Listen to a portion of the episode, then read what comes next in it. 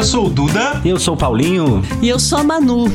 E hoje vai ter mais um convidado super especial, o Antônio, que é meu pai, e tá aqui em Portugal, foi laçado para participar com a gente do episódio. Tentou fugir, mas a gente trancou na salinha.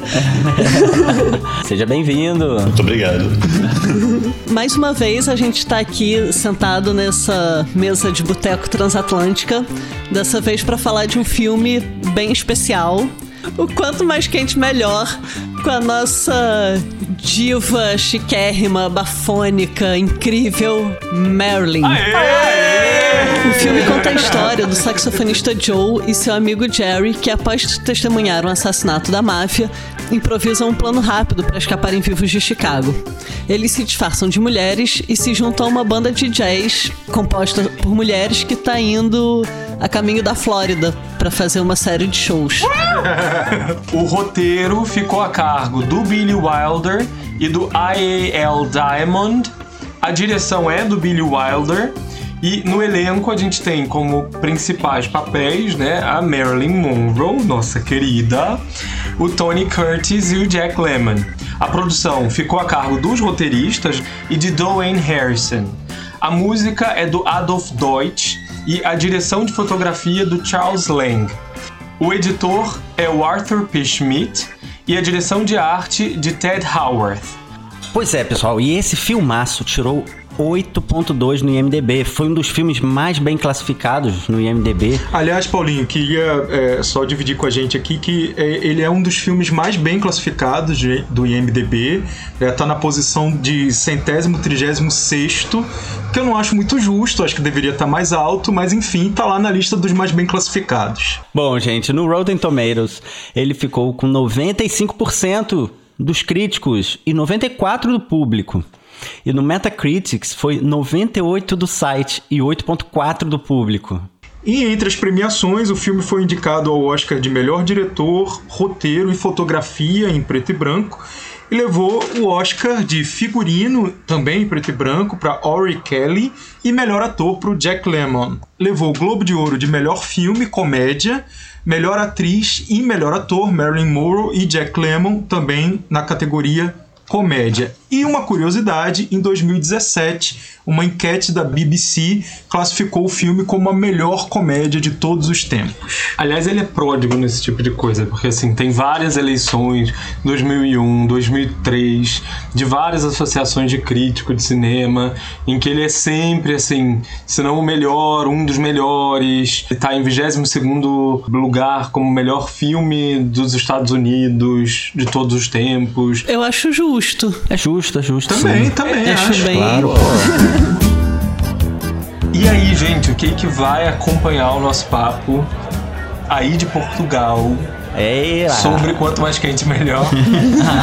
Olha, aqui em Portugal nós vamos da cerveja Lef a gente é super repetitivo, gente, desculpa. É um clássico do cinema etílico. Não, eu acho que é um clássico para falar de clássico. Se fosse um clássico mesmo, ia ser o quê? Uma batida de morango. É, não, aí. aí... Daqui a gente vai de um drink clássico, que é o Dry Martini o Dry Martini que a gente falou no episódio sobre Cruella. Isso que você prometeu que ia fazer para esse episódio. esqueci, mas a gente se casa para quê? Para que as pessoas nos lembrem que, né, marido é o que é uma memória que a gente tem. E aí Duda me lembrou, aí corri atrás, a gente comprou as coisas e vamos de Dry Martini. Então vamos. Vamos. Not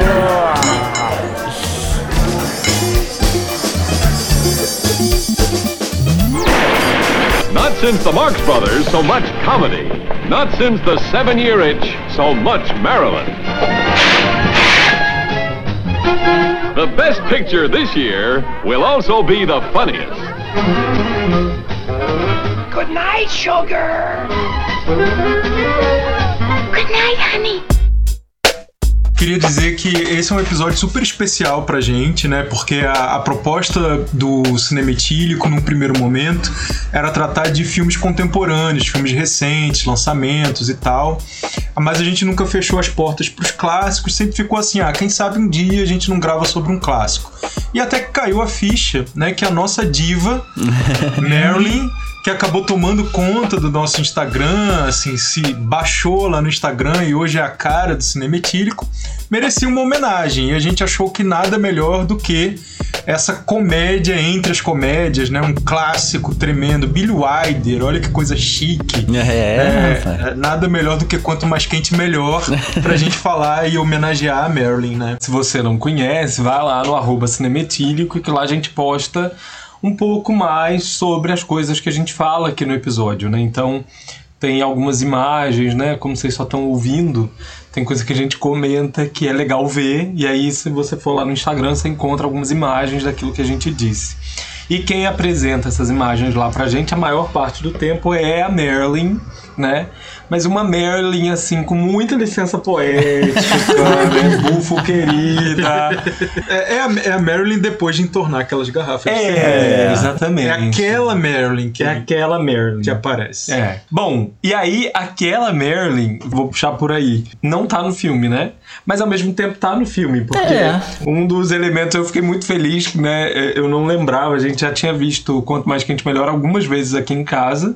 Perceber que a personagem dela, a Sugar Cane, que já é ótimo, porque Sugar Cane é cana de açúcar, né? Cana de açúcar. Nada mais etílico que isso, não é mesmo, minha gente? E aí, Cachaça. a Sugar Cane, ela anda com uma garrafa de bebida no, whisky, né? Escondida na presilha dela. E ela é perseguida pela diretora da banda porque bebe muito, né? Então, assim, quer dizer, é isso. Tava aí. Cheguei em casa toda descabelada, completamente arrependida do que aconteceu. Tomei cachaça e fumei como Maria Fumaça, completamente arrependida do que aconteceu. Pois é, ela realmente teve problemas com isso, né? Com a, com a bebida. E na gravação do filme, inclusive, né? Eu vi que muita coisa, assim, que tá no filme também tava nos bastidores, né? Essa relação complicada dela com a bebida e tal. Aí tem aquela cena que ela tá no trem e que eles flagram ela pegando a bebida da perna, assim, ui! Sei o que. Nossa, parecia que eles pegaram a câmera ali no camarim e mostraram ela, ela mesmo, de verdade. nas nossas pesquisas, né, assim, sobre o filme para trazer para o episódio, esse é o elemento que mais aparece, né, gente? Assim, É. que é, são os problemas é, trazidos pela Marilyn nas gravações. O que a gente sabe, assim, o filme é de 59. Ela já tá ali num certo hiato, porque o último filme dela foi de 57 para uma atriz que filmava muito, com muita regularidade, e esse ato se dá por uma grande crise pessoal, envolve, né, envolvendo o uso de remédios, de bebida, enfim. E aí tem essa aposta, né, esse investimento em trazer a Marilyn para um outro filme. Ela já tinha filmado com Billy Wilder, né, e não tinha tido tantas questões, tantos atravessamentos. E aí ele traz a Marilyn para esse filme, mas ela tá vivendo essa crise, tanto que algumas questões foram muito pensadas em cuidado com a Marilyn. Então, por exemplo, o hotel para onde eles vão na Flórida foi ah, uma alocação escolhida como um espaço em que eles poderiam viver, né, durante as filmagens e filmar, para que ela tivesse menos desgaste com locomoção e tudo mais. É, mas aí tem uma questão também no ano anterior, né? Ela tinha tido um aborto espontâneo e, e durante as filmagens ela tá grávida. Tá grávida. Então, quando eles vão pra Flórida, eles fazem inclusive um esquema especial de horário de gravação, Que atrasa muito o filme, atrasa em dois meses a filmagem Ah, e uma fortuna. Atrasou também por causa de atrasos dela, né? Que ela não queria Sim, sair do sim. camarim. É, o Tony Curtis e o Jack Lemmon, em diferentes entrevistas, registram que ela raramente chegava no horário e normalmente ela se atrasava pelo menos duas horas. Né? Aí a gente nunca vai saber, né, assim, exatamente o que se passava, mas as falas que a gente encontra por aí, em, em livros e na internet, elas parecem, assim, por um lado, reconhecer essas dificuldades, né? Com o uso de substâncias, com o luto. Não- ela teve vários abortos espontâneos ao longo da vida, na verdade, né? Então, as dificuldades de relação com o Arthur Miller, né? que- Com quem ela estava casada. Quem não conhece o Arthur Miller é o autor daquela peça famosa As Bruxas de Salem. Ele é um grande autor de teatro. Ele é um, Um grande autor de teatro, mestre. de literatura, muita coisa virou roteiro de cinema, né? Inclusive o último filme dela é roteirizado pelo esposo, né? Então o esposo, Os que é o desajustados. os né? desajustados do The Misfits. Isso. Tinha uma grande crise conjugal ali, né? enfim. Tem gente que reconhece isso, mas tem também aqueles que colocam peso no estrelismo. num- Ela era diva, então ela queria, né? Ela atrasava pra se mostrar uma estrela, uma coisa assim, né? É, mas vocês ouviram alguma coisa? Que ela tinha problemas mesmo com o palco, com a coisa de estar em cena, então ela tinha alguma timidez crônica, alguma coisa assim, que ela tinha mesmo dificuldade de sair dali do camarim, ela tinha que se preparar psicologicamente pra poder encarar a câmera. Sim, tinha muita insegurança. Eu acho que por conta dessa persona que ela criou e que a indústria ajudou a consolidar, né, da, da mulher linda, do sex symbol, e ela achava que não conseguiria ir além disso. Até porque a maior parte dos roteiros não exigia mesmo que ela fosse além disso, né? Eu acho que ela é um caso típico dessa era de ouro de Hollywood, né, de atriz que é totalmente fabricada. O nome é criado pelo, pelo estúdio, a aparência, então tem que pintar o cabelo, tem que cortar de determinada forma, tem que colocar peito, colocar bunda, enfim. Eram mulheres que eram moldadas efetivamente pela indústria cinematográfica e ficavam meio que congeladas naquilo, né? Porque choras K-pop.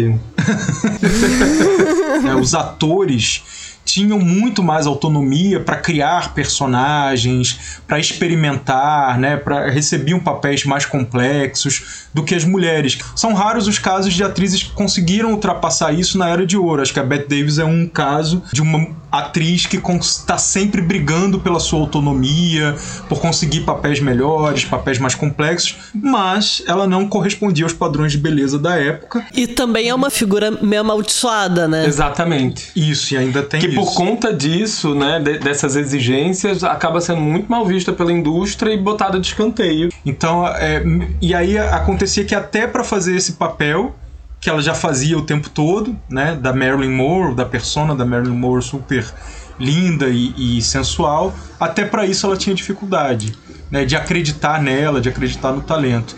E quando a gente vê, por exemplo, os desajustados que a gente comentou agora há pouco, que ela, infelizmente foi o último filme dela, que ela foge desse estereótipo, foge dessa persona, a gente percebe ali o potencial dramático dela, né? O quanto ela era efetivamente uma atriz, mas que não tinha oportunidade de, de explorar. Enfim, aqui eu não quero fazer um juízo de valor, né? Colocando um papel dramático acima da comédia. Eu acho que comédia e drama são igualmente difíceis de serem realizados.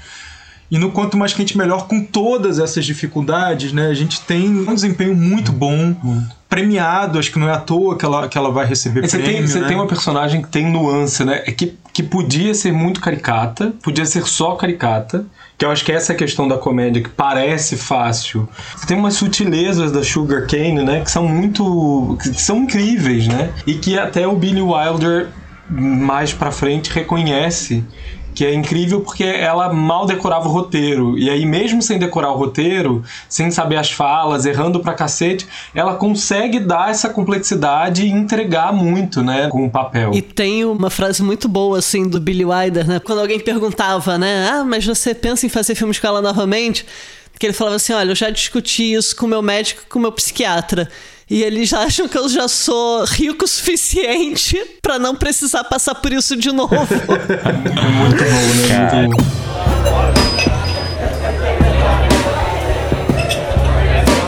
revendo agora, eu fiquei muito chocado com como eles problematizam o comportamento dos homens com, com o Jack Lemmon e o Tony Curtis vestidos de mulher, mas eles problematizam porque eles são homens. Em momento algum eles se questionam assim, cara, é isso que a gente faz com as mulheres? Tanto que é isso que ele vai fazer com a Marilyn lá no final. O Tony Curtis, o Joe, vestido de Josephine, vai roubar um beijo dela, né? Que ela Mas é essa lógica da invasão. Quando é no corpo deles, eles se incomodam. Quando é, quando é no corpo da mulher, parece que o filme não vê problema nisso. É, eu não acho não, Rô. A primeira vez que ele entra no elevador com o milionário, que o milionário, sei lá, dá um beliscão. Quando ele chega no quarto, eles estão conversando sobre isso, e aí um deles vira e fala assim: ah, agora você tá vendo como a outra metade vive, né? Mas acho que tem a ver também com a- o modo como ele escrevia roteiros e como ele dirigia, que acho que era um meio termo entre o que a indústria queria, né, o que passaria pela indústria, pela aprovação dos produtores, pela aprovação do código de conduta de Hollywood e o que ele queria efetivamente fazer. né? Então acho que o filme vai até um limite que é o limite do aceitável naquele momento. Assim, tem uns avanços e retrocessos, porque o Jerry vestido como Daphne, ele vai e aperta a bunda da Sugar na praia. Aí ela pula e fala: O que, que você está fazendo, Daphne? Ah, é um truquezinho que eu aprendi no elevador. Não, tem uma série de coisas, né? É, o quanto aquelas roupas que fazem parecer que ela tá nua, né? São vestidos que sugerem uma transparência, né? Principalmente o da nossa música de um K. É, um K. De mil pessoas, né? I wanna be loved by you, you and nobody else but you. I wanna be loved by you, just you, nobody else but you. I wanna be loved by you alone. É um vestido absolutamente, né? Parece que ela tá com os seios de fora, né? Tem uma coisa que me chamou muito a atenção, que é o quanto esse figurino é contemporâneo da época em que o filme foi feito, né? Porque o filme se passa em 29, ele é um filme de época, mas as roupas né, que a Marilyn Monroe usa, elas são roupas da década de 50. Elas não são vestidos da década de 20, do final da década de 20. São vestidos da década de 50. Ela não usa chapéu em nenhum momento. Aquele chapéuzinho que as mulheres usavam. Eu me lembro de fotografias da minha avó com chapéus eh, parecidos com os que o, o Jack Lemmon e o Sim, Tony. Curtis usam Ah. o tempo todo, que eles estão sempre com aquele chapéu, né? E é diferente, inclusive, do resto das moças da, da banda. Que eh, o, o figurino também é, é- fica no meio termo, assim. Isso é. As duas personagens que aparecem com roupas de 1929 são a Josefine e a Daphne, né? O resto não. Exato, porque as meninas da banda também são sexualizadas, né? Também. É, Sim, claro. pra caramba. Billy Wilder tinha certa exigência de que não tivesse caco, que não tivesse nenhuma improvisação. Então tinha que seguir plenamente o roteiro. Ao mesmo tempo, o Tony Curtis diz que era um roteiro tão genial que não faz sentido você improvisar. As piadas já eram muito boas, que tudo se encaixa e claro, eu acho que eles ganham certa liberdade porque a gente tá falando de uma Hollywood dos produtores, né? Mas uma vez que o Billy Wilder consegue se tornar produtor do seu filme, ele consegue um tanto mais de liberdade e de poder, né, assim, sobre os destinos do filme. Tanto o Billy Wilder quanto o I.A.L. Diamond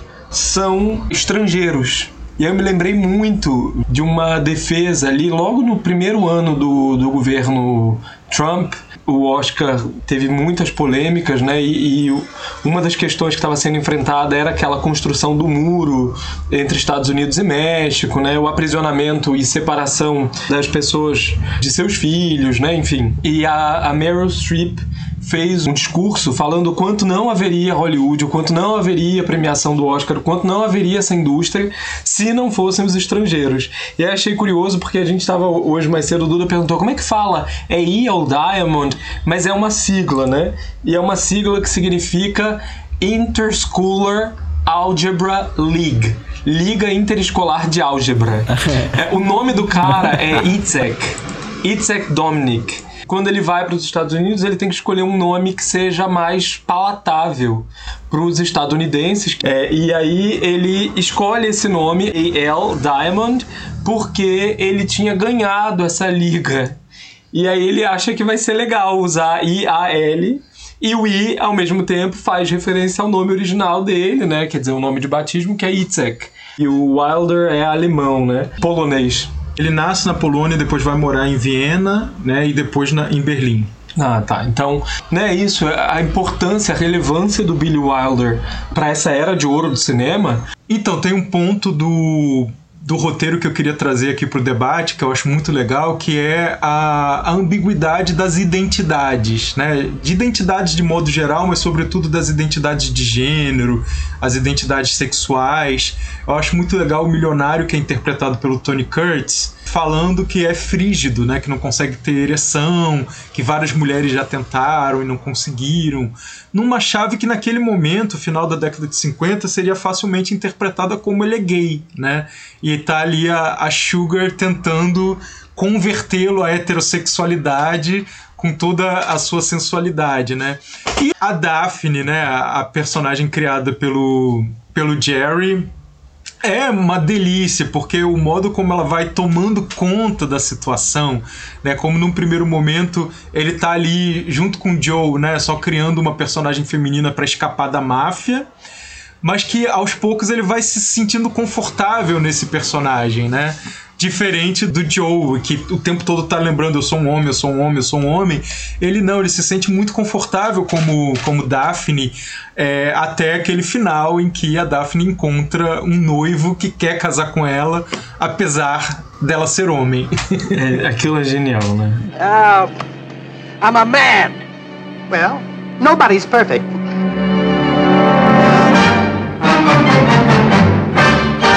Não, e, e, o contraste, porque é, aquilo noite, né? É, na cena do Tony Curtis, né? Em que ele tem a suposta dificuldade de ereção e tudo mais, fica aquele jogo de imagens né, entre o Tony Curtis e a Manny Moore e o Jack Lemmon com o bilionário dançando tango com aquela flor, né, segurando a flor nos dentes e tudo mais.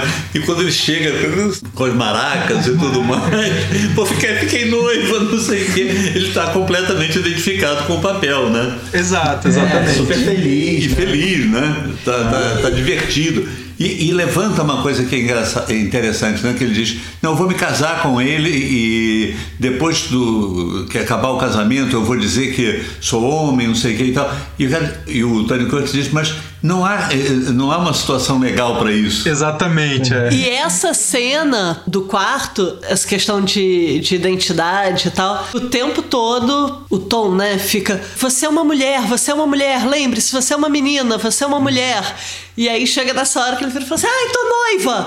Você é um homem, lembra? Para de falar que você é uma mulher. Você é um homem, você é um homem. Tipo. Cara, mas assim, é muito humor para 1959. E, e um humor brinca com ideias muito sérias, vamos dizer, em 1959, e de uma forma muito leve e que não dá para você se sentir insultado, não dá para você se sentir atacado. E é muito divertido aquela a forma como ele apresenta aquilo. Na década de 50, alguns filmes já tinham conseguido enfrentar o código de conduta de Hollywood, né? já tinham avançado em alguns pontos que eram proibidos e que os censores responsáveis por fazer o código valer, né, não tinham se importado, assim, tinham deixado. Então você tem uma sequência de filmes que vão avançando um pouquinho e que ali em 59 eles já se sentiam mais seguros para avançar o tanto que quanto mais quente melhor avançou mas justamente por conta dessa leveza, da chave da comédia, da brincadeira. Então você tem assim, você avança, mas ao mesmo tempo você tem uma situação que você diz, não, é, é só brincadeirinha, né? Mas quando você começa a brincar com uma ideia, você tá, tá fazendo movimento, né? É. Sim. É, e brincar com a sexualidade, eu acho que pro, pro Billy Wilder, que era um estrangeiro em Hollywood, né, como mu muitos outros, como o Rodolfo comentou agora há pouco, brincar com a sexualidade é brincar também com uma situação semelhante na indústria hollywoodiana. É uma indústria muito marcada pela presença de homossexuais que nesse momento eram sufocados, que não podiam aparecer nos filmes assumidamente, né, que não podiam uh, aparecer nas revistas de fofoca, é, com seus pares e, e, assim por diante. Então acho que brincar também com esse jogo da sexualidade no filme é um modo de comentar essa indústria. Não de um modo tão explícito quanto ele já tinha feito genialmente no Sunset Boulevard, no Crepúsculo dos Deuses, né? Mas também é um, é um modo de alfinetar.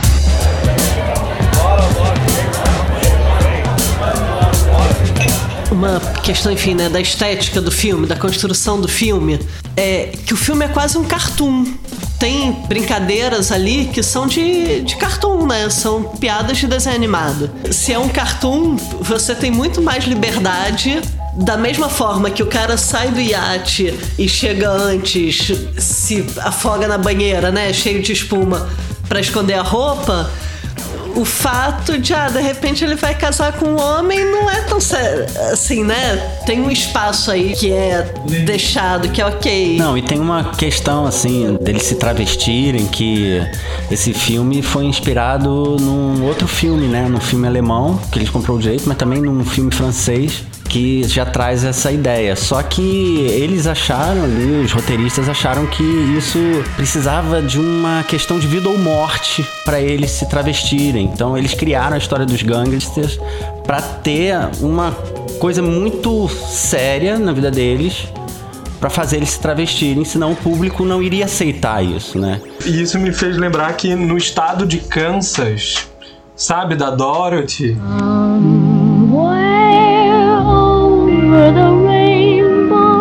filme foi proibido porque era disruptivo considerado é, um perigo, né? Assim, homens travestidos. Isso, era perturbador. Perturbador. Ver homens travestidos. É que dá muita vontade, né? É, esse código de conduta de Hollywood, né? É bom é, informar que ele foi criado na década de 30. A indústria hollywoodiana na década de 20 é completamente diferente daquela que a gente vai conhecer depois, nos anos 30, 40, e mesmo nesse contexto do quanto mais quente melhor. Ela é uma indústria que não tem, é, não tem autocensura. Então você tem a, a abordagem de temas que depois vão ser considerados auto tabus tipo homossexualidade, prostituição, é, adultério, assassinato. É, e na década de 30 tem uma campanha moralista que faz com que seja criado um código de conduta, de postura, ao qual os filmes vão passar a ser submetidos para manter essa temática distante. Né? Então você não poderia abordar esses temas, né? Sexualidade de modo geral. Eu falei aqui de homossexualidade, mas é sexualidade de modo geral tinha que ser muito sublimada, muito disfarçada, né? E temas como assassinato explícito, né? Uma pessoa morrendo explicitamente na tela, uma matando a outra, adultério explícito, enfim. Isso faz, claro, com que as pessoas criem subterfúgios metáforas, né, sublimações. Os temas não desapareceram da, da Hollywood dos anos 30, 40 e 50. Eles foram transformados em subtexto. E aí, nesse sentido, o título do filme é muito legal, né? Porque eu li que o, o Billy Wilder tinha pensado originalmente em Esta Noite Não, Josephine. Alguma coisa assim. O que, que é isso? e que aqueles testes de audiência tinha achado super incômodo porque fazia referência a sexo, e ainda mais que era Josephine, que era uma travesti. Então era um absurdo, não sei o quê. E aí eles criaram o Some Like It Hot, né? Que é alguns gostam quente numa tradição literal, que faz uma referência ao jazz, que é um estilo de jazz, na verdade. O jazz hot é o jazz improvisado, né? Diferente do jazz que era mais ensaiado e tal. Mas por outro lado, claro que fica lá subentendido que não é. se está falando de jazz, né? É, é um subtexto ali, é aquele jogo de duplo sentido, né? Exatamente. Né? E aí também tem uma fala no filme que justifica o título também que eles estão na praia e a, a Sugar Cane ela fala para ele que ela faz parte de uma banda de jazz, só que é um jazz hot.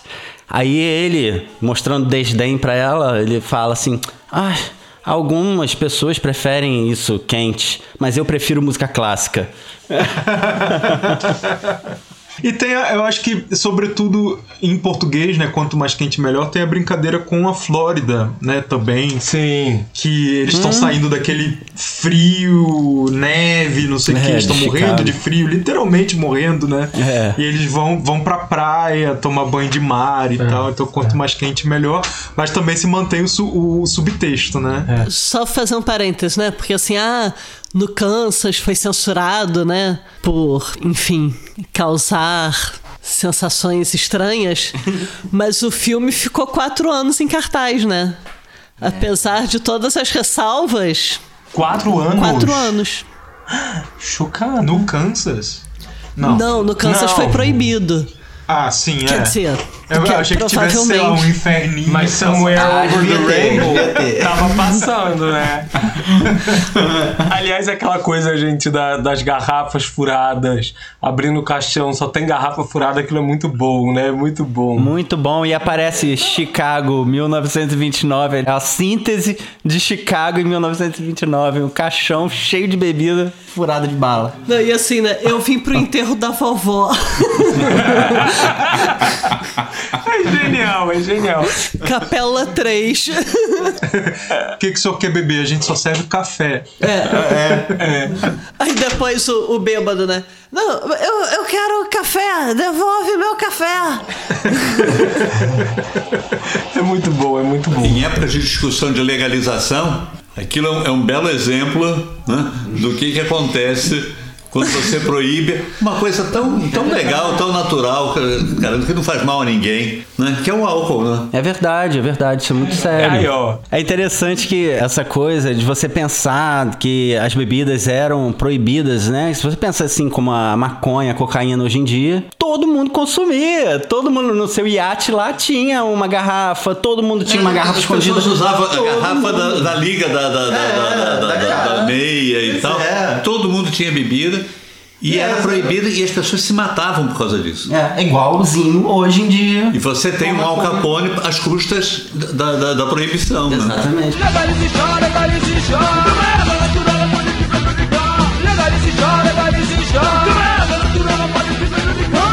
A exportação do biotônico Fontoura cresceu para os Estados Unidos na época da lei seca, porque tinha álcool. Olha o nível a que as pessoas chegam. Beber biotônico Fontoura. Não, aliás, assim, um parêntese também. Aquele Mussolini na reunião dos apreciadores de ópera em Miami. Italiana. De, de ópera italiana. Que era o, che- era o capo, o capo de tutti i capi. Quando, quando os mafiosos chegam no mafiosos. hotel, Um congresso de É um mafiosos. congresso de mafiosos, né? E o, o chefe deles todos, né?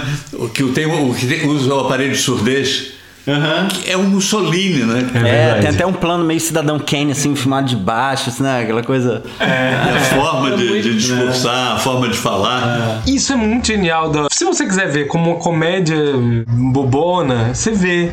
Mas se você quiser ver essas nuances, tem, tem muita coisa assim de referência, de crítica, de. Total. De tema que pode ser discutido mesmo, né? Eu, eu não sei assim o quanto isso pesa ou não, mas ele foi repórter na, em Berlim, né? No final da década de 20, início da década de 30, e ele foge porque é judeu, né? Ele começa a perceber o que está acontecendo quando o Adolfo chega lá, né? E ele vai para os Estados Unidos. E aí eu me lembrei aquelas situações todas que, em Berlim, naquela época, é um, é um período de grande permissividade, né? Aquelas situações do filme do Cabaré, um grupo de ingleses, escritores ingleses, gays, vão para vão a Alemanha, ficam lá um tempo, aquele do Céu que nos protege, eu não me lembro agora o nome dele. Eu não sei o quanto isso teve alguma influência na maneira como o Billy Wilder vai tratar o tema, porque ele viveu de alguma forma uma Berlim muito permissiva, né? que é aquela que antece- justamente antecede a entrada do nazismo e que faz ele fugir de lá. Eu li que especificamente pro Quanto Mais Quente Melhor, tem muito dessas temáticas que ele adorava dos palcos berlinenses e acho que talvez vienenses também, que é essa temática de cabaré mesmo, né? Esses shows de cabaré com, com muito travesti e tal. Mas que quando ele chega a Hollywood na, na década de 30, né? Saindo da Alemanha em 33, ele sente que eh, coincide justamente com o código de conduta, né? Então ele sente que não vai, ele não vai poder fazer esse tipo de abordagem. Ele começa a criar justamente um tipo de, de roteiro que ele vai trabalhando as ambiguidades que ele gostava e conhecia lá da Europa, né, como um todo, ele vai deixando no subtexto. E no Quanto Mais Quente Melhor é o momento que ele consegue avançar mais explicitamente. Que aí é travesti mesmo, e, né? E, de uma forma divertida e de uma forma que era permitida naquele, naquele momento, né? Essa percepção de distância que a gente tem que ter também, né? Senão não vai. E outra coisa que. Desculpa que eu já comecei a falar, talvez pela cerveja. Traz é... mais uma, garçom! a ideia é essa! O Freud, né? quando ele começa a falar que fez um tratamento com o Dr. Freud é, para infância. Muito bom, muito bom. Ele vai pro Freud, ele vai pra Clínica Maio, que depois a Marilyn chama dos irmãos Maio, que é uma, né, já fica uma brincadeira com os irmãos Marx, né? O banho de, de minerais, de sais minerais, não sei o que e tal. Então aquilo, aquilo fica muito divertido, aquela história, porque também é uma época de, de ascendência da psicanálise nos Estados Unidos, né? É aquela década de 50 todo mundo fazia análise, era aquela psicanálise da psicologia do ego, né? E é muito bom porque é o personagem milionário, né? Assim, é. Ele vai brincar com isso quando ele é ricaço, que é o que fazia. Ele é o dono da Shell, é, quer dizer, ele, ele, ele, é um americano, dono de uma empresa anglo-holandesa, né? E ainda tinha negócio na Venezuela, né, coitado? Porque ele tem que largar a moça para vir pra Venezuela. E aí, você vê o que, que é o boy hétero lixo, né? Assim, tipo, não, eu fiz um tratamento com o Dr. Freud, não deu certo, mas agora que você tá aqui me dando beijinhos. Exatamente o que eu ia falar, mano. O Freud não conseguiu, mas a Sugar Cane. Ah, mas aí,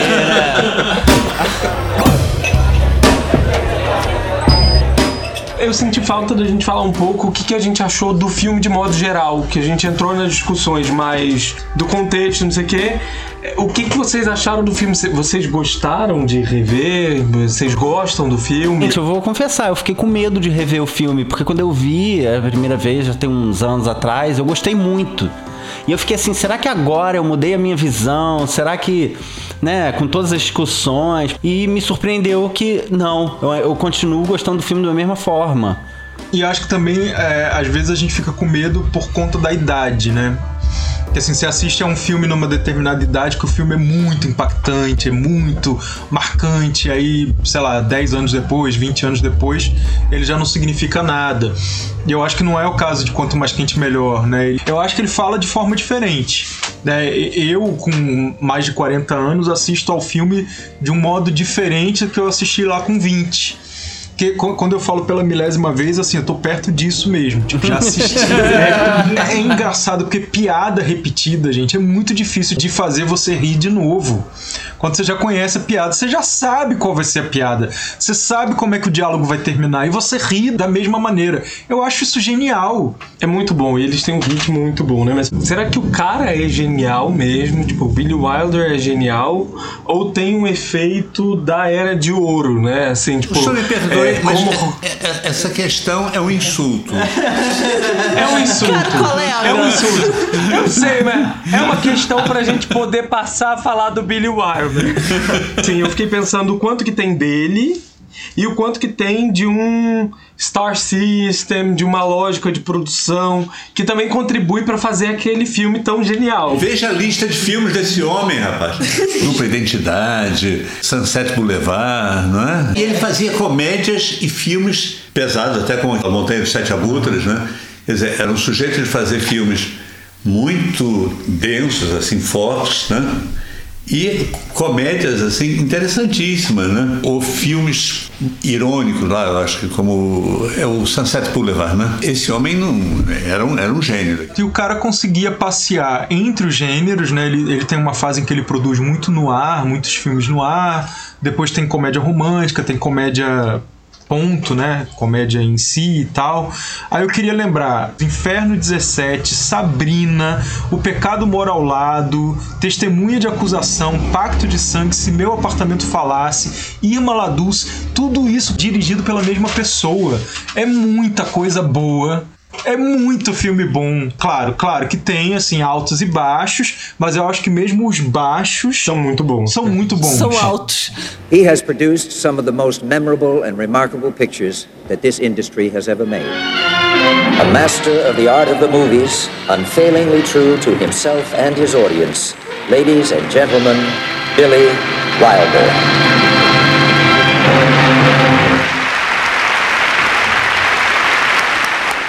Pensando no sistema de produção de Hollywood dessa época de ouro, que era a época dos produtores, né?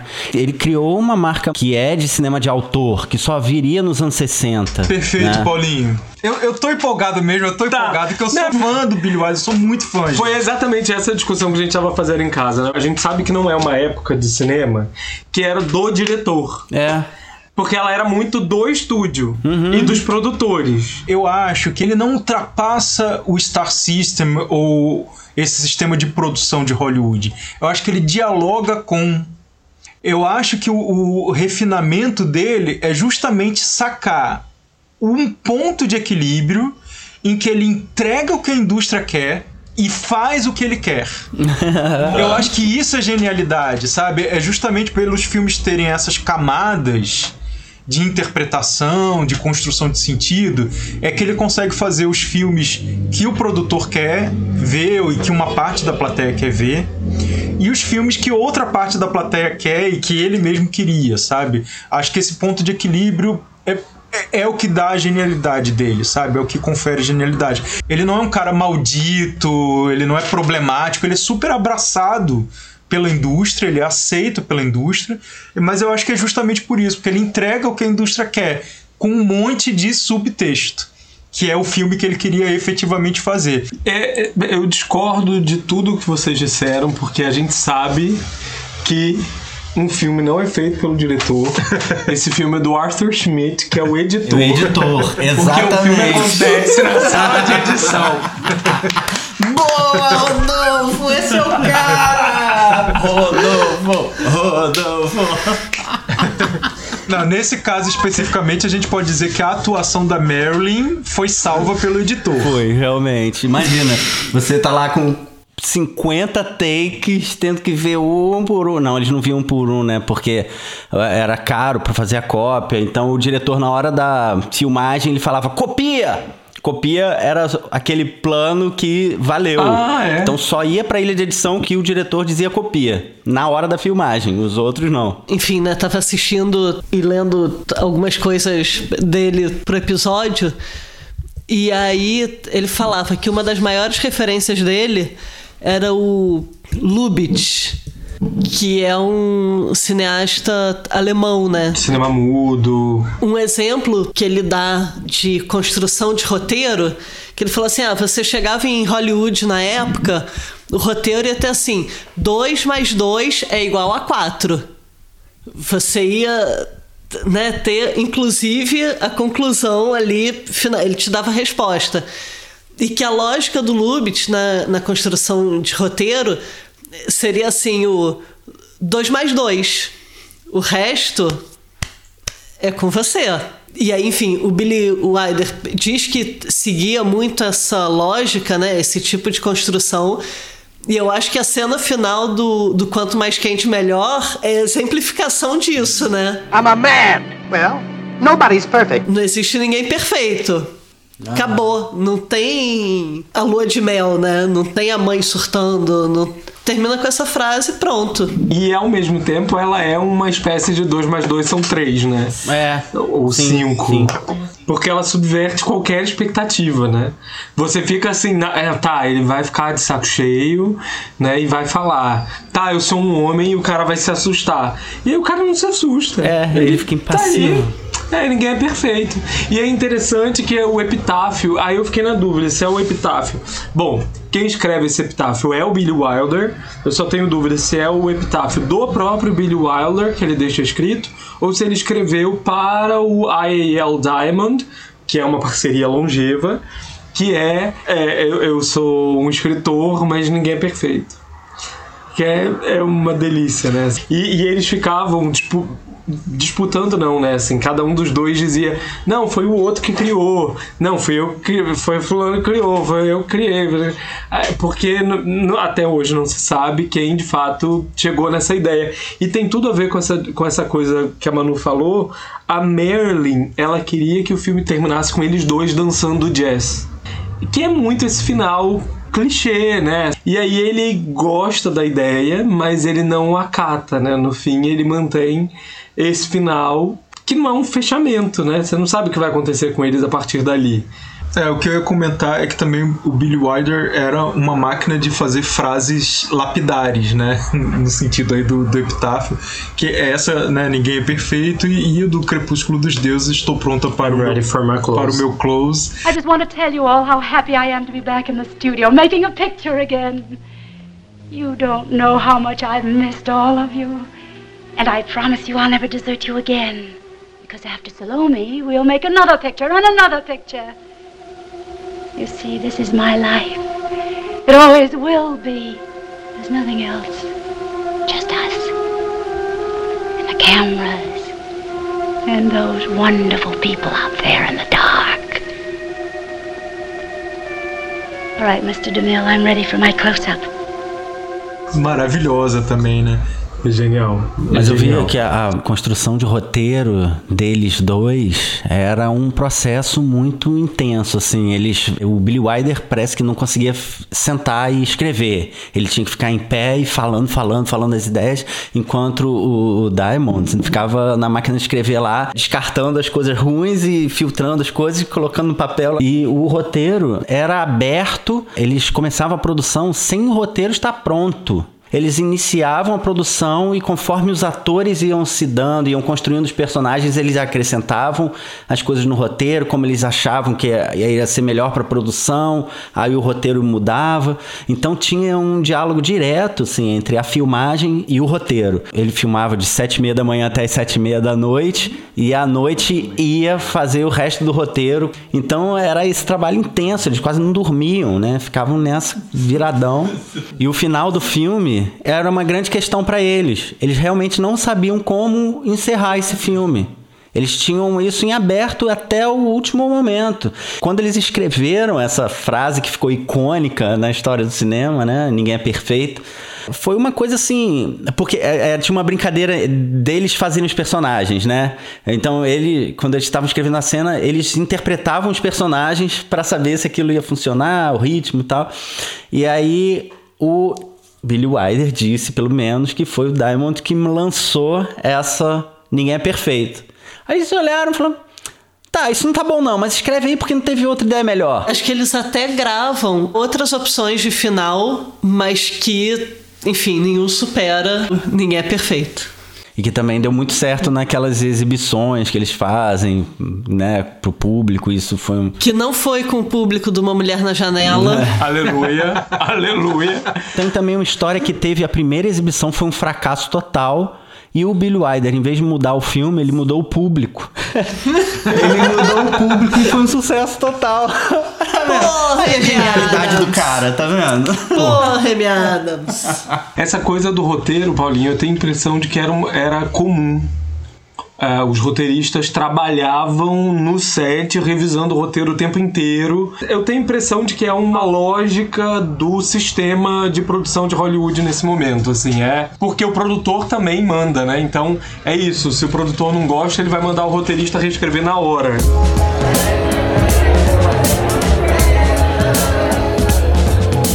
E a fotografia? O que, que vocês acham? Ah, então, tem um dado que eu acho legal sobre fotografia, que é. A 59 é um momento em que Hollywood está quase toda convertida a cor. Né? As cores, ao longo da década de 50, acontece esse processo da adoção do Technicolor como sendo o que mais chama a atenção, né? o que mais chama a plateia, público. E aí, quando o Billy Wilder resolve fazer em preto e branco, em 59, já final da década, muita gente apostou que seria um grande fracasso. E aí a gente sabe, né, que foi um grande sucesso e tal. Mas um dado que eu achei legal é que ele optou pelo preto e branco por conta da maquiagem. É. É, É. Né? Que a maquiagem dos atores ficava muito explícita no colorido, acho que ficava meio esverdeado, alguma coisa assim. E que aí ele prefere o preto e branco. Em que, inclusive, a Merlin, ela, por contrato, ela só faria filmes a cores. É. Mas quando ela viu o efeito que ficaria no colorido, ela falou: não, não, é melhor ser preto e branco mesmo. E aí, Mas assinou um contrato especial de ganhos especiais. 10% né, do lucro do filme. né? 10% do lucro. Você deu bem.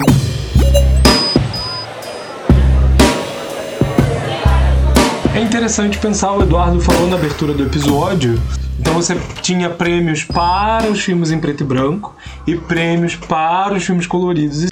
Então é legal perceber que em 59 ainda Hollywood está pensando como se fossem produtos separados. Né? É, porque se você pensar um pouco, realmente as lógicas né, de criação são totalmente diferentes. Né?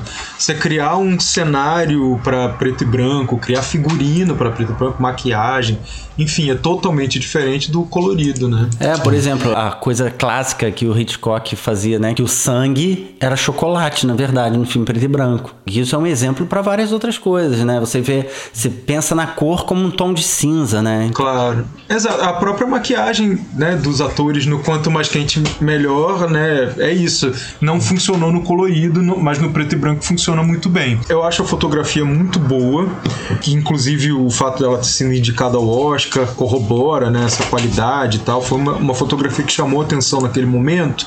Mas tem um ponto que é comum à carreira do Billy Wilder, e aí, mas eu imagino que ele tivesse algum nível de interferência sobre o trabalho dos diretores de fotografia, que é o fato de que em alguns momentos a fotografia se recolhe para o diálogo aparecer. Então eu acho que o filme tem alguns momentos em que a fotografia é a estrela, que você tem criatividade no universo da fotografia, mas momentos em que o diálogo é importante, você parte para uma fotografia mais tradicional. É bem burocrática. Uma né? fotografia que é isso, mostrar o rosto do ator, da atriz, falando o texto, porque ali a estrela é o texto. Vocês percebem isso também? Acho que tem, se a gente pensar naquilo que a gente tá falando da lógica de cartoon, que são enquadramentos de desenho animado. Por exemplo, aquela parte da perseguição dos gangsters no hall do hotel. Eu fiquei assim, poxa, isso parece perna longa, pica-pau, que entra por uma porta, sai pela outra, e aquela coisa assim. A própria cena ali, né? A noite de amor entre os dois casais. Que estão a Marilyn e o Tony Curtis voltando no, naquele botezinho. Eles saem do iate eles voltam no bote. E o milionário tá chegando do É, restaurante. isso. Não, um plano geral, mas que é um plano geral exatamente para mostrar que, olha, eles acabou de sair do bote, estão se cruzando, se cumprimentam e voltam. De onde ele tá, ele não, veria. Então, assim, acho que a câmera também tem sempre esse jogo de que você vai saber mais do que quem tá ali vivenciando. E que, para além disso, tem essa lógica de, de desenho, quase, né? Essa lógica de desenho que a gente já falou algumas vezes, eu acho que aparece nos diálogos também, nas falas, mais propriamente, que eu acho que são falas muito milimétricas, sabe? Pra caber dentro de um balãozinho de, de cartoon. Não é? Não tem essa, esse ritmo assim, porque sei lá, um cinema que vai ser produzido posteriormente ou fora dos Estados Unidos, ele vai explorar um pouco mais essa fala hesitante, um diálogo mais próximo do cotidiano. E esses diálogos do cinema clássico, e acho que nos roteiros do Billy Wilder isso é mais explorado ainda, eles são precisos, né? É papum, papum, papum. É, tem uma coisa que eu vi também, uma entrevista com Jack Lemmon. Teve uma situação que ele improvisou. Ele ousou improvisar. E que foi uma grande discussão no set, assim, que como o roteirista, o Diamond, estava ali também, o, o Jack Lemmon gastou seu latim ali para convencer o, o Billy Wilder que, que ele sentiu necessidade, que aquilo era importante, e o Billy Wilder foi conversar com o, o Diamond, ficaram meia hora conversando sobre uma frase, para depois falar assim, você pode falar isso. Muito bom. Ai, gente chata, né? Puxa vida. Imagina. Ai, gente. Eu acho que ele não era, ele não era desses diretores que davam piti. não, não sabe desses que estrelinha, que dava ataque, não, mas ele era muito rígido.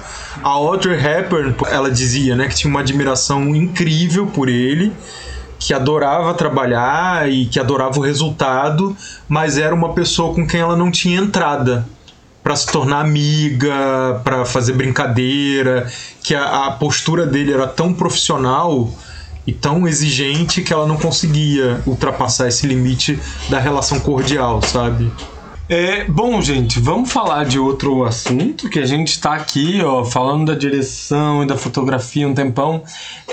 Direção de arte para vocês chama alguma chama atenção em algum aspecto? Para mim particularmente só chama pela presença do Art Deco, que é um estilo arquitetônico que aqui em casa a gente gosta muito. E aí aquele hotel cheio de Art Deco é uma graça. Gente, e desculpa, não tem nada a ver com a direção de arte, mas vocês falaram do hotel agora, eu lembrei. E a gente comentou durante o filme aquela cena que elas estão chegando e estão os milionários na varanda. Sim, é ótimo Gente, aquilo cena. não é um hotel, né? É um asilo. É um asilo. É um asilo, completamente. Eu acho que a direção de arte do Quanto Mais Quente Melhor ela é correta. É, Eu acho que não é assim um filme que você fica, nossa, isso é a cara de 29, né? Não tem isso. Eu acho que tem uma, uma preocupação logo no início dos filmes com os carros, né? Aqueles calhambeques, aquela É. perseguição de armas, calhambeque, né? as armas e tal. A garagem onde tem o assassinato. A direção de arte tem um trabalho que tá meio que escondido ali. Se você pensar, a maioria dos cenários são construídos em estúdio. Convence a gente que é locação. A gente olha e fala assim: não, eles estão no hotel, eles estão no, no bar, eles estão na rua. Até a rua eram as ruas do próprio estúdio em Los Angeles. Tem um trabalho enorme de direção de arte que é disfarçado, assim como o trabalho da montagem, que é a montagem invisível, que a gente já comentou aqui muito, né? A montagem invisível, também tem a fotografia invisível e a direção de arte invisível, que está a serviço da história, né? Mas eu acho que o hotel é o hotel mesmo, né? Sim, é um hotel que foi lá na Califórnia mesmo. É o interior do hotel também. Não, o exterior. O interior é todo no estúdio lá em Los Angeles. Porque eles só usaram ali o hotel para fazer as cenas que, externa. de praia, da lancha e da onde aparece a parte externa, a varanda do hotel. Quando chega lá dentro já é estúdio porque é muito mais confortável para equipe. É muito mais fácil você fazer um quarto de hotel dentro de um estúdio, onde você pode tirar a quarta parede e ter profundidade para câmera e para equipe ficar, do que você ficar apertado num quarto de hotel real. Isso é engraçado, porque, é, vamos dizer assim, um terço do filme é que tem lá coisa de filme de gangster, Chicago, neve, tiros, tudo escuro, e de repente Miami, que eu não tinha ideia que Miami pudesse. Bom, tudo bem, o filme é de 59, mas está se referindo à época de 29. Eu suponho que Miami já fosse alguma coisa é de milionários, é de um lugar de descanso, é de um lugar de repouso. Quer dizer, a Flórida já era alguma coisa de diferente ali nos Estados Unidos naquela altura. Tem né? uma cara de, de balneário, né? É um lugar tropical onde você pode fugir do É. inverno rigoroso. É, de qualquer maneira, eu colocaria aqui uma dúvida de historiador chato, que é que assim, lembrar que o filme é de 59, então ele pode ter tomado algumas liberdades com essa temporalidade, né? Assim como os vestidos da Marilyn não são vestidos de 29, né? Pode ser que essa visão de Miami não seja uma visão de 29, seja uma visão de 59. Eu tava pensando, inclusive o Art Deco, ele é um, um estilo que vai se firmar muito mais na década de 30. Então o próprio fato desse interior ser já Art Deco já é um indício de que é uma visão do final da década de 50 que usa essa, esse estilo que é facilmente reconhecível, né? Mas que provavelmente esse hotel lá na- em 29 não ia ter essa decoração Art Deco. Do filme todo é. Ele consegue fazer algum aceno pra 29, mas mantém muito mais diálogo com 58, 59, né? Ele não tem o preciosismo da representação de época, né? Não é a proposta dele. Ele não quer parecer um filme de gangster que se passa em 29. Ele quer fazer uma alusão. Gente, e a vozinha da Marilyn, delícia. Oh, ali Marilyn. fazendo. Oh, Marilyn, so delightful. Fazendo a trilha sonora desse filme. Assim, o que que chama atenção no, Não só na trilha sonora, né? Mas enfim, no som de modo geral, na edição de som, enfim. Eu- A trilha sonora é um ponto alto, né, não, Duda? Fala aí. Concordo plenamente. Eu acho que, assim, você brincou, né? A vozinha da Marilyn é uma das coisas que funciona super bem no filme, porque eu acho que ela tá cantando muito bem. A gente começou aqui o episódio discutindo o talento dramático da Marilyn e tal. Eu acho que o talento musical é indiscutível. É claro que se ela estivesse fazendo um musical, daqueles que você tem que dar um dó de peito, né? Aí não rolaria. Mas para esse estilo musical, né? Esse jazz hot, aquela voz rouquinha é maravilhosa. Acho que ela tá mandando muito bem, né? Tá. Ela convence demais, eu acho. Tá, três anos depois ela ia cantar Happy Birthday, Mr. President. Happy birthday, Mr. President. Happy birthday. É uma delícia, né? É uma delícia. muito, muito Toda- bom. De algum modo, é um filme também sobre música, porque ele é um filme de músicos, né? É, quer dizer, é, é uma banda de mulheres, são dois personagens principais músicos. É, sim. E, pelo que eu li, são três músicas que ela canta, né? Essas três músicas dela, de alguma forma, tomam o filme, né? Don't love nobody, not worthwhile. All alone, running wild. Ele é a referência principal a esse universo do cabaré que o Wilder queria pro filme, né? É, a voz dela é a voz do cabaré. Eu gosto muito dessa música que ela canta no final, a última música dela, que é I'm Through With Love. I've locked my heart, I'll keep my feelings there. I've stocked my heart with icy frigid air. And I mean to care for no one because I'm through with love.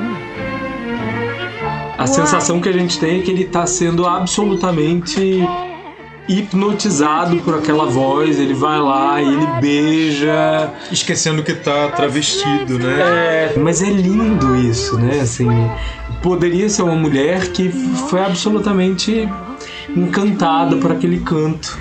Goodbye to spring and all it meant to me. It can Na hora que está acontecendo aquela apresentação, estão faltando as duas músicas, né? Que é o, a do baixo e a do, do, do sax. A- Aquelas duas não estão lá. E de repente, quem aparece ali não é o, o milionário e tudo mais. Quem aparece ali e vai beijá-la é a Josefine. É a saxofonista, é com quem ela tinha tido uma aproximação enorme desde o do, do começo da história.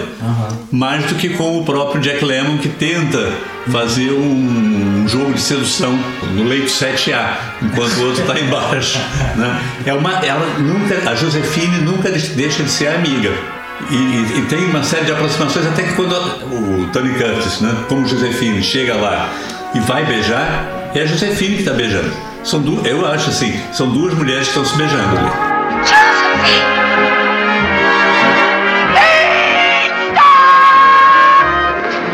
Hey, that's no dame. São duas mulheres se beijando. Mas logo depois vem, o- vem a censura e fala: Não é uma mulher. É, mas isso, isso é o genial, né? Ele brinca com isso o tempo todo. Quer dizer, se você quiser encarar que são duas mulheres, tá ali. E uma coisa que também me surpreendeu é a Marilyn chegando de bicicleta. É. É que é bem a reta final, né? Acho que a É, gente tá o falando de finalzão. cinco minutos finais de filme. A expectativa normal é que seria um dos gangsters chegando ali, né? Mas é a Marilyn que vai subir no barco e ela tá de bicicleta e ela tá correndo atrás. E, e é interessante que ela tá correndo mais do que os gangsters, né? E, e, na verdade, ela, assim, né? Até então tá correndo atrás da Josephine. Sim. É, exatamente. Sim. É verdade, é ela verdade. não tá correndo atrás do milionário, ela não, sabe, é, tá. Gente, eu não é. tinha pensado nisso, Ele é tira a peruca, né? Isso. Ele tira Só a no peruca barco com que ele ela, tira. porque ela entra apostando na amiga, né? É, É. rapaz. E o momento que eu tô ansiosa, Rodolfo, pra saber da edição. Como o filme foi feito? E a edição? A edição é correta, né, Manu? Nada demais. Não, não, se o filme é um clássico, a edição não é só correta. É tudo, né? Dane-se Marilyn Monroe, dane-se Tony Curtis, dane-se Jack Lemmon. Dane-se Billy Wilder. Dane-se Billy Wilder. O que importa mesmo é o editor, o moço chamado Arthur P. Schmidt. Arthur P. Smith. Esse cara é tudo. Não, mas, mas assim, é, me de fato me parece daqueles filmes que os atores fazem o filme, né? E eu acho que isso é uma marca de bons filmes da Hollywood da Era de Ouro. Tem muito a ver com o jogo de atuação e do roteiro, mais do que com o jogo de edição. Ainda é um pouco uma lógica teatral. Não por acaso, quanto mais quente melhor, rapidamente vira peça de teatro, né? É, eu concordo com você, eu acho que ele não é um filme de edição, assim, não é? Tipo aqueles filmes que você fala, uau, que edição. Mas por outro lado, eu acho que tem que ter uma boa edição até pra manter o ritmo dos atores. Sim. Né? Porque se a, edi- se a edição falha, É, não. o ritmo vai embora. É, né? é claro, não tem como não ter. Uma coisa que, que eu li no. Tá lá no MDB das curiosidades sobre o filme é que o Tony Curtis ele tem muita dificuldade de render bem porque as, os takes que foram utilizados em que a Marilyn tá ok, né? Assim, ela tá dentro do roteiro, ela tá atuando bem, ele já tá meio cansado. Então tem uma questão, obviamente, né? Do uso é, dos melhores momentos de cada ator. É, até é, é com isso que, segundo dizem, a Marilyn tem mais tempo de tela do que, por exemplo, a personagem dele. Depois que ela aparece, ela acaba tendo mais tempo de tela do que, do que a Josephine, porque ele tá meio de saco cheio, né? Assim, de, de ficar ali aguardando. Sim, ele teve muita dificuldade de lidar com a Marilyn nas filmagens, É. né? E aí acho que tem a ver a gente pensar também com a. Né, o Paulinho já falou, mas com a produção, com o tipo de produção, com o tipo de suporte, né? Assim, hoje em dia, você se gravar 50 takes, você coloca, você salva no HD, joga tudo na timeline, pega o melhor take da atriz, o melhor take do ator. E perfeito.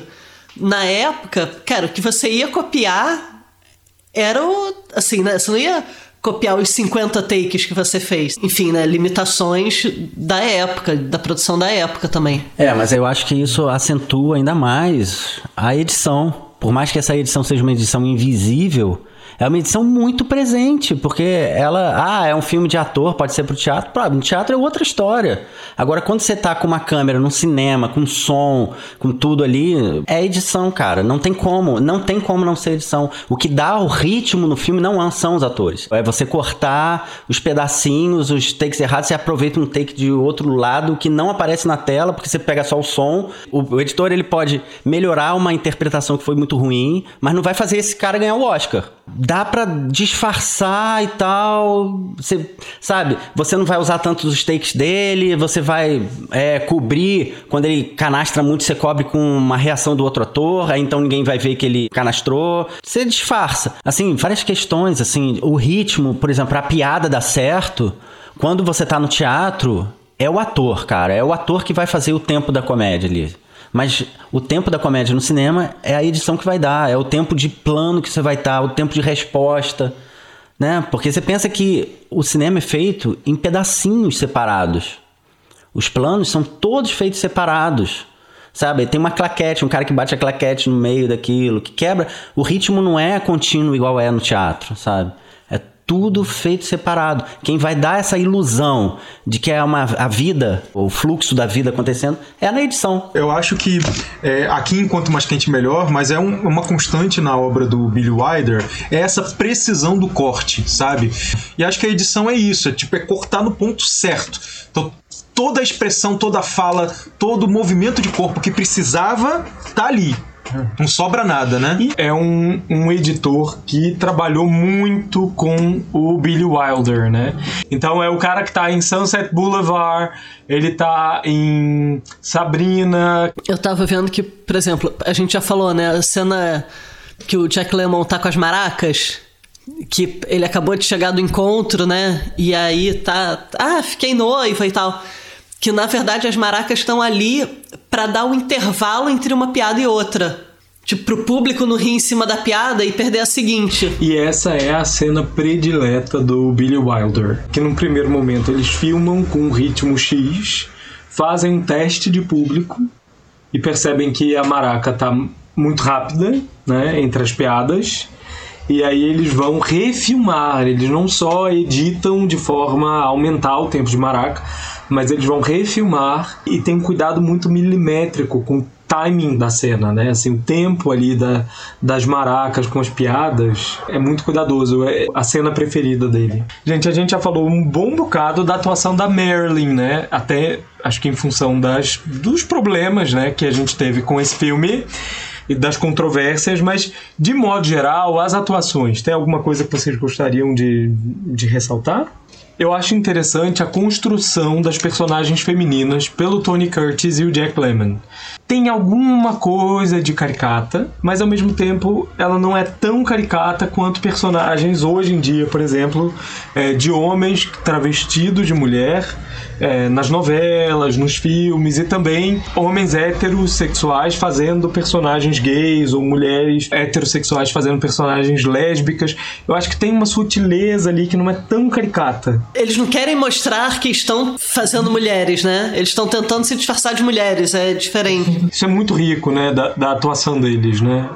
É, e, e, é legal, a gente estava vendo hoje de novo a entrevista, é, até o cuidado com a, a voz, né? Assim, é, é fazer uma voz diferente para o milionário, que lembra o Cary Grant, fazer uma voz que no fundo é uma modulação, né, em cima de uma voz de um ator e a voz dele para Josephine do Tony Curtis. Mas acho que tem esse cuidado também, porque eu acho que é isso. Acho que um filme menos cuidadoso poderia usar a própria voz do Tony Curtis talvez esganiçada, ele não usa esse termo, mas é isso, né? Uma voz que falha muito, uh, que não sustenta um tom mais uh, agudo. Mas não, acho que o filme faz uma escolha, ele diz que não tem certeza, mas eu acho que isso é interessante, porque se o ator diz isso, acho que ele não reconhece a própria voz ali. Então, algum tratamento do som tem, para que seja uma voz um pouco mais aguda, né? Agora, o Jack Lemmon faz isso espontaneamente, vamos dizer. Espontaneamente. Jack Lemmon era não, uma admiração enorme, né? Porque não era nenhum galã, né? muito pelo contrário, né? Um sujeito absoluto, de aspecto absolutamente comum, né? Faz papéis como esse, tem aqueles papéis cômicos, tem papéis seríssimos né, que ele faz. Não tem um charme no sentido sensual da coisa, mas tem uma, tem uma presença, tem uma atuação tão natural. Né? Ele vai fazendo aquele papel meio cômico, meio, meio desajeitado. É, eu acho ele muito interessante. Assim. Um lance legal da gente falar, né, que Billy Wilder declara que não quer mais gravar com ela, nunca mais na vida. O casamento com a Marilyn acaba no Quanto Mais Quente Melhor. E com o Jack Lemmon começa, porque é a primeira parceria deles e o Billy Wilder fica completamente encantado pelo modo como ele atua e depois acho que vai ter mais cinco ou seis filmes, né, do Billy Wilder com o Jack Lemmon, que aliás que bom, né, porque que, que dupla maravilhosa, né? É, Quanto é. filme bom. Vem cá, gente. E que bebida é Quanto mais quente, melhor. É um quentão. É um quentão? Gente, eu, eu, eu vou ficar no óbvio. É batida não, né? Batida não. Batida de moral! Batida de moral não, não. Não, eu vou ficar no óbvio, porque é a bebida que eles falam no próprio filme. É a bebida que faz a referência direta ali numa cena engraçadíssima do filme. A Manu já me olha com o olho torto aqui. Não, fala, é porque eu acho que é a minha. Ah. Assim, meu coração também tá palpitando, porque eu também tô achando que é a minha. Poxa, então vamos todos falar juntos o nome da bebida. Um, dois, três é, e cada já. um fala uma, imagina. Não, fala, fala, não sei. Fala. Pode... Que é aquela cena maravilhosa no trem, que eles estão lá bebendo uísque e aí ela fala: Ah, você tem um vermute? Por que, que você quer um vermute? Porque eu quero fazer um Manhattan. A gente quase fez Manhattan para hoje. Não fosse o preço proibitivo de um uísque digno. Então, indo na onda das bebidas do filme, né? Eu gostei muito daquele funeral em que só se serve café.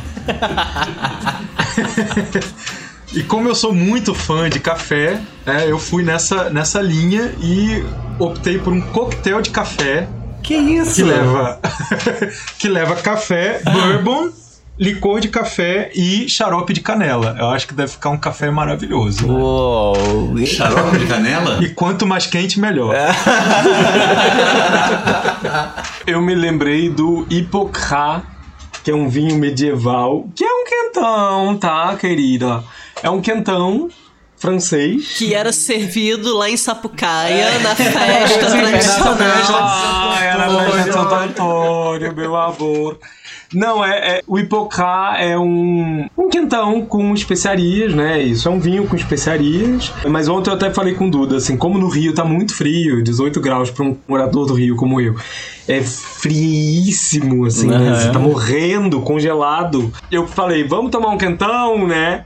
Mas também o filme me faz lembrar muito pelo glamour, mas é só pelo glamour, a bebida que pisca, o champanhe. ah, então qualquer champanhe ou um quentão. Você vê que eu tô da bagaça à ostentação muito rápido. Não, mas não é tão bagaça porque você foi lá pra França pra conseguir Eu um quentão.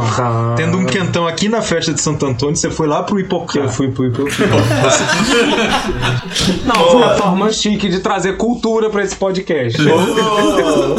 Gente, enfim, eu, otária, mais uma vez, fico por último, tenho minha bebida roubada, Não. entendeu? Por que que eu fico por último? Tinha que ter falado logo de cara. Esse é o truque. Gente, então, a bebida que me lembra o filme é champanhe, né? Acho que tem tudo a ver.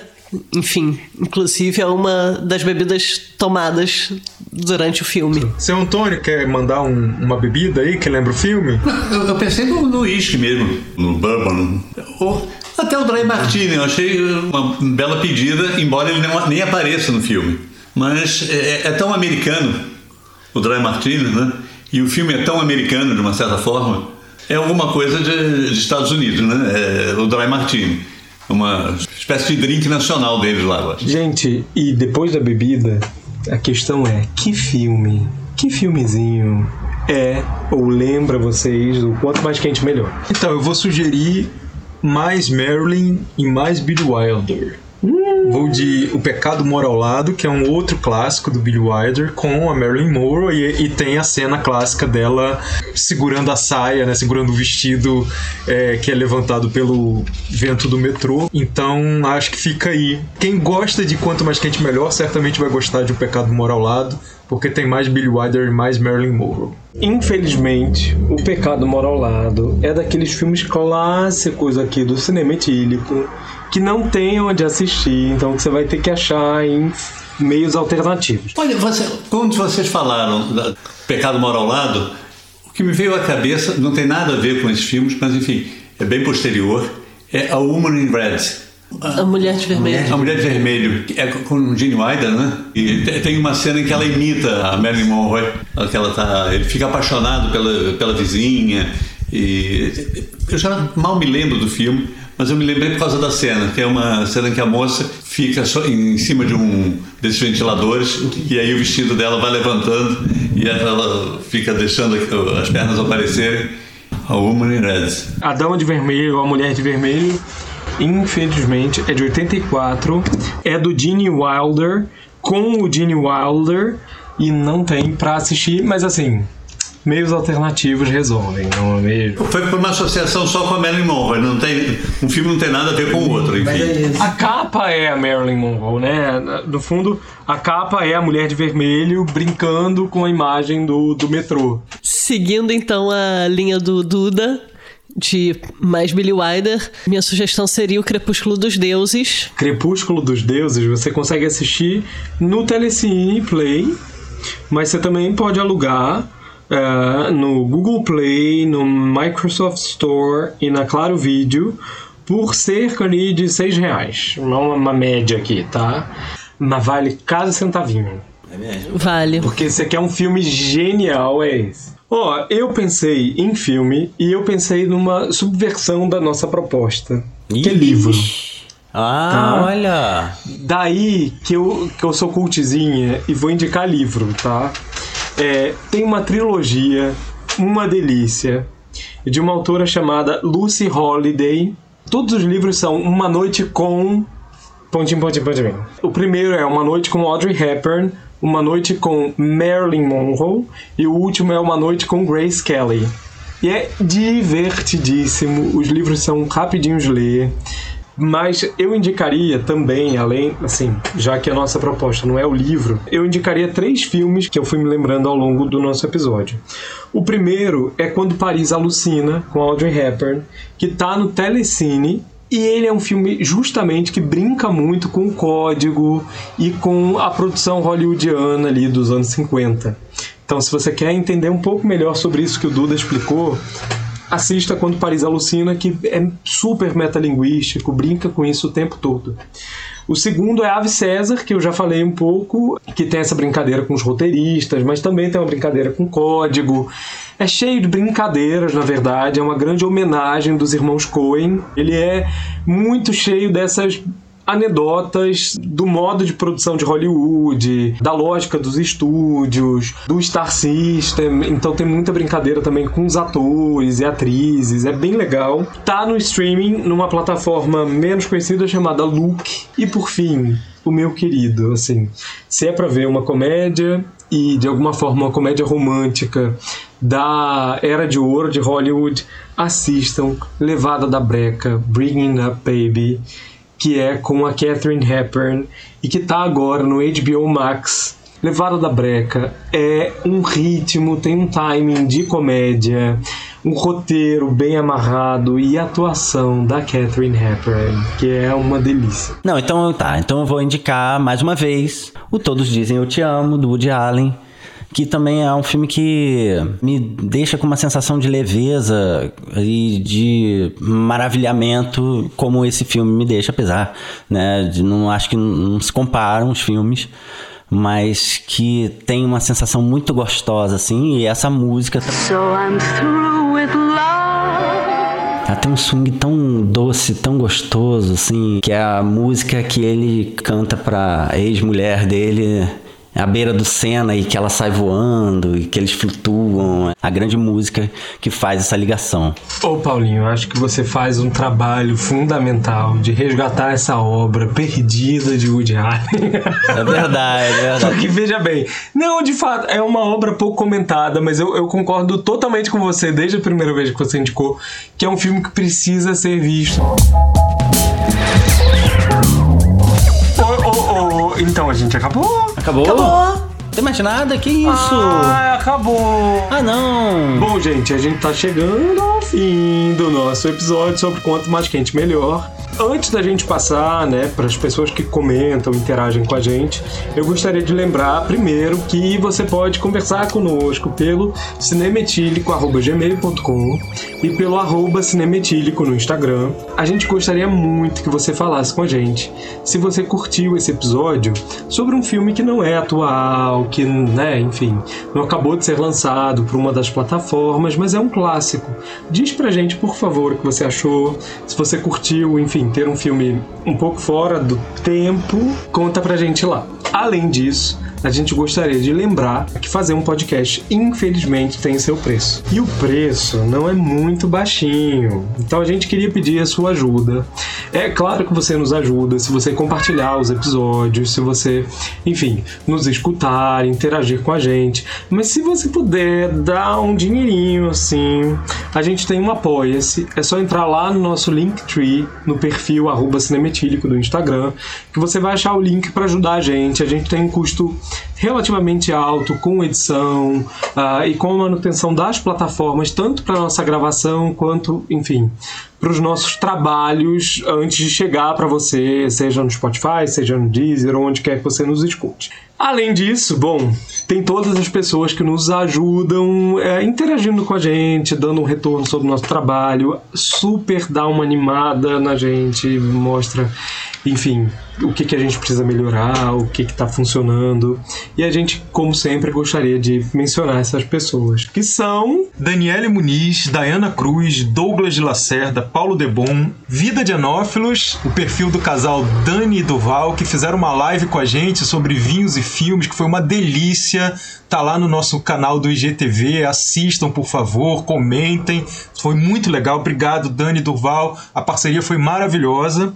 Letícia Araújo, Bianca Almeida, Juliana Muilaerte, Aline Matias, Renata Pinto, Elaine Lopes, Jéssica Teixeira. E Tilda Hepburn, que é a nossa gata que tá miando, que tu tá ouvindo. Além da Tilda Hepburn, tem. Andréia Souza, o Ricardo Rocha, Guilherme Guaral, Gisar Marques, Paulo de Andrade, Rita Grego, Cláudia Fade, o podcast Perdidos na Estante, Yuri Alves e Andréia Queiroz. Brigadíssima. Valeu, pessoal. Valeu, muito bom. Valeu, seu Antônio!